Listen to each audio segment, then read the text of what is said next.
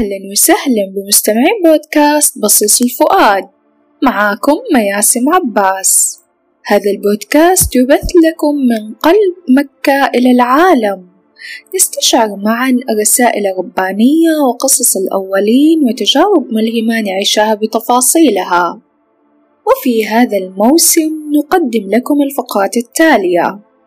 صوت السطر سؤال للضيفة تجربة ملهمة.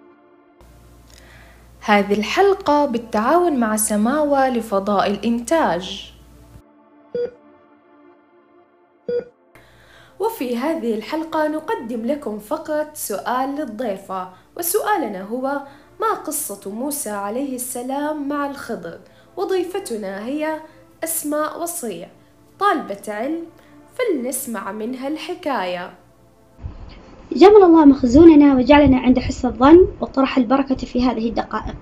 بسم الله والصلاة والسلام على رسول الله نبينا محمد وعلى آله وصحبه أجمعين. أما بعد قصة موسى والخضر عليهم السلام معروفة. كنا نسمعها وإحنا صغار وكلنا نقرأها في كل جمعة على أقل تقدير. لذلك لن أركز كثيرا على التفاصيل الصغيرة وسأشير إلى محورين يمكن أن نخرج منه منهما بحصيلة علمية بإذن الله. بداية قصة موسى عليه السلام من أكثر القصص ورودا في القرآن. ذكرت 130 مرة وذلك للتشابه الكبير بين قصته مع قومه وقصة نبينا محمد صلى الله عليه وسلم مع قريش. طبعا كل هذا تسلية للنبي صلى الله عليه وسلم وتصغيرا له وتثبيتا للمؤمنين. ويريد بعض العلماء القول بأن قصص موسى عليه السلام المذكورة في القرآن تعلم البشرية ثلاث أرباع العلم. وفاتنا حقيقة آه، العلم من أي ناحية؟ ولكن إن تمعنا للدروس المستفادة سنرى أن المراد بالعلم هو التعامل مع الحياة الدنيوية العلم حول كيف يكون البشر. يتجلى ذلك مرة مرة في طلبه الرزق آه قال رب إني لما أنزلت إلي من خير فقير ومرة في طلبه المعونة.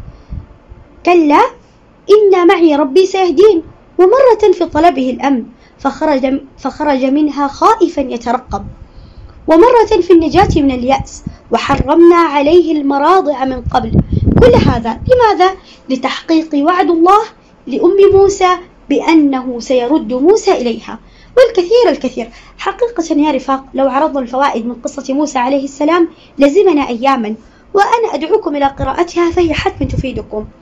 وفي لقائنا هذا الذي لا يتجاوز بضع دقائق سأركز على محورين أو نقول فائدتين.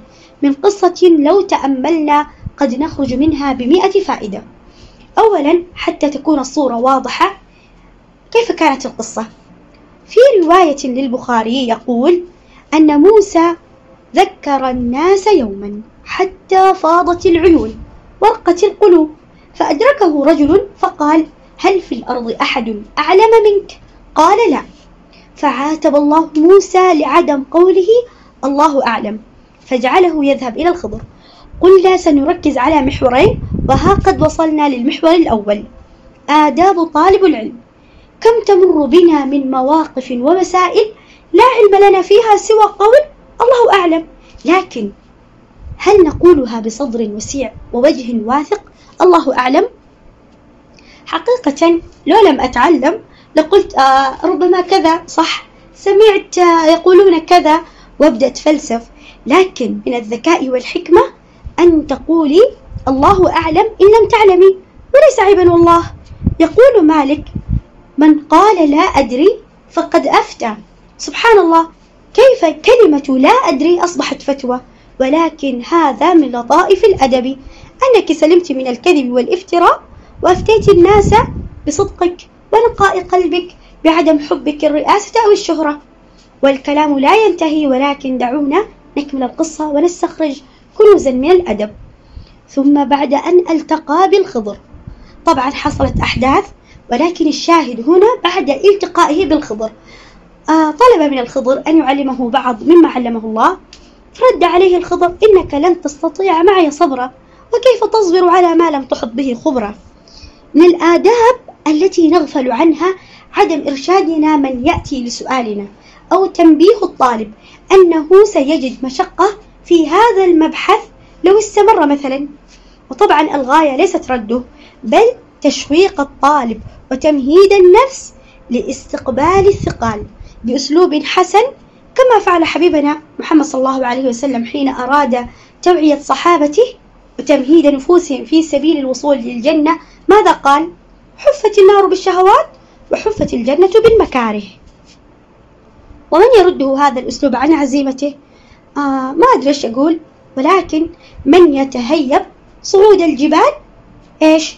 يعيش أبد الدهر بين الحفر طيب هل استسلم موسى عليه السلام وقال لو الأمر هكذا صعب خلاص انتهى الأمر لم أعد أرغب بل قال ستجدني إن شاء الله صابرا ولا أعصي لك أمرا. قوله إن شاء الله هذه يقولون عنها إنها كلمة مباركة حيث تخرجين من حولك ومشيئتك وتدخلين تحت مشيئة الله وإرادته سبحانه.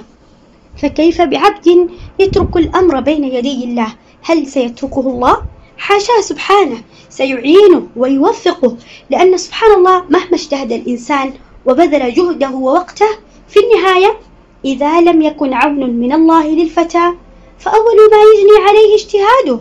واستمرت الأحداث والحوار بين موسى والخضر عليهما السلام.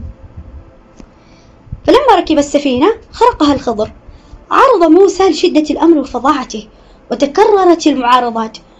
هنا موسى ليس وكأنه أراد نقض العهد فالمسلمون على شروطهم.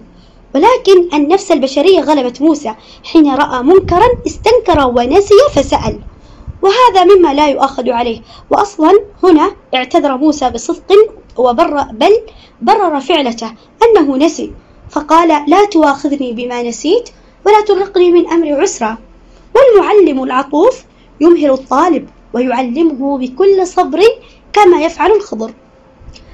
لضيق الوقت سأتوقف هنا وأريدكم أن تعلموا أن قصة موسى مع الخضر عليهما السلام مليئة بالعجب والأدب الآن أسألكم لماذا أركز على معرفة الآداب الآداب بهذا الشكل؟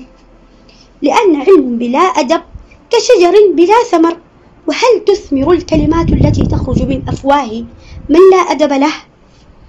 من عاش صفرا من الأخلاق والأدب يحيا فقيرا ولو يمشي على الذهب. ما قيمة المرء إلا طيب جوهره لا ما حواه من الأموال والحسب. هذا في وصف أخلاق الشخص الطبيعي العادي فكيف يجرؤ أن يكون أخلاق وآداب طالب العلم؟ بالله عليكم أخبروني هل رأيتم عالما متكبرا؟ هل رأيتم الناس يأخذون العلم من مذموم الأخلاق؟ ولذلك قال عبد الله بن المبارك رحمة الله عليه كاد الأدب أن يكون ثلثي الدين. فليس لنا غير قول الشاعر بالعلم تجذب العقول وبالأخلاق تجذب القلوب. لذلك نحن اليوم إلى قليل من الأدب أحوج ما نكون إلى كثير من العلم. المحور, المحور الثاني سأشير إلى الهمة في طلب العلم. لأنه لو تأملنا في حال موسى عليه السلام وجهاده لطلب العلم وموافقته على شرط الخضر مع مشقة الأمر ومع ذلك يصبر ويجد ويناضل فقط ليتعلم. والله إن هذا يستحق أن يؤلف فيه المجلدات. فهل سمعت ضعيف الهمة وصل القمة واستقر هل يستوي فاقد الهمة ومن همه أقصى العلا؟ وعلى قدر أهل العزم تأتي العزائم وتأتي على قدر الكرام المكارم.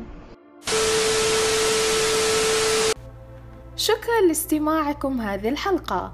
ألقاكم على خير في فقرة جديدة في الأسبوع المقبل. أستودعكم الله.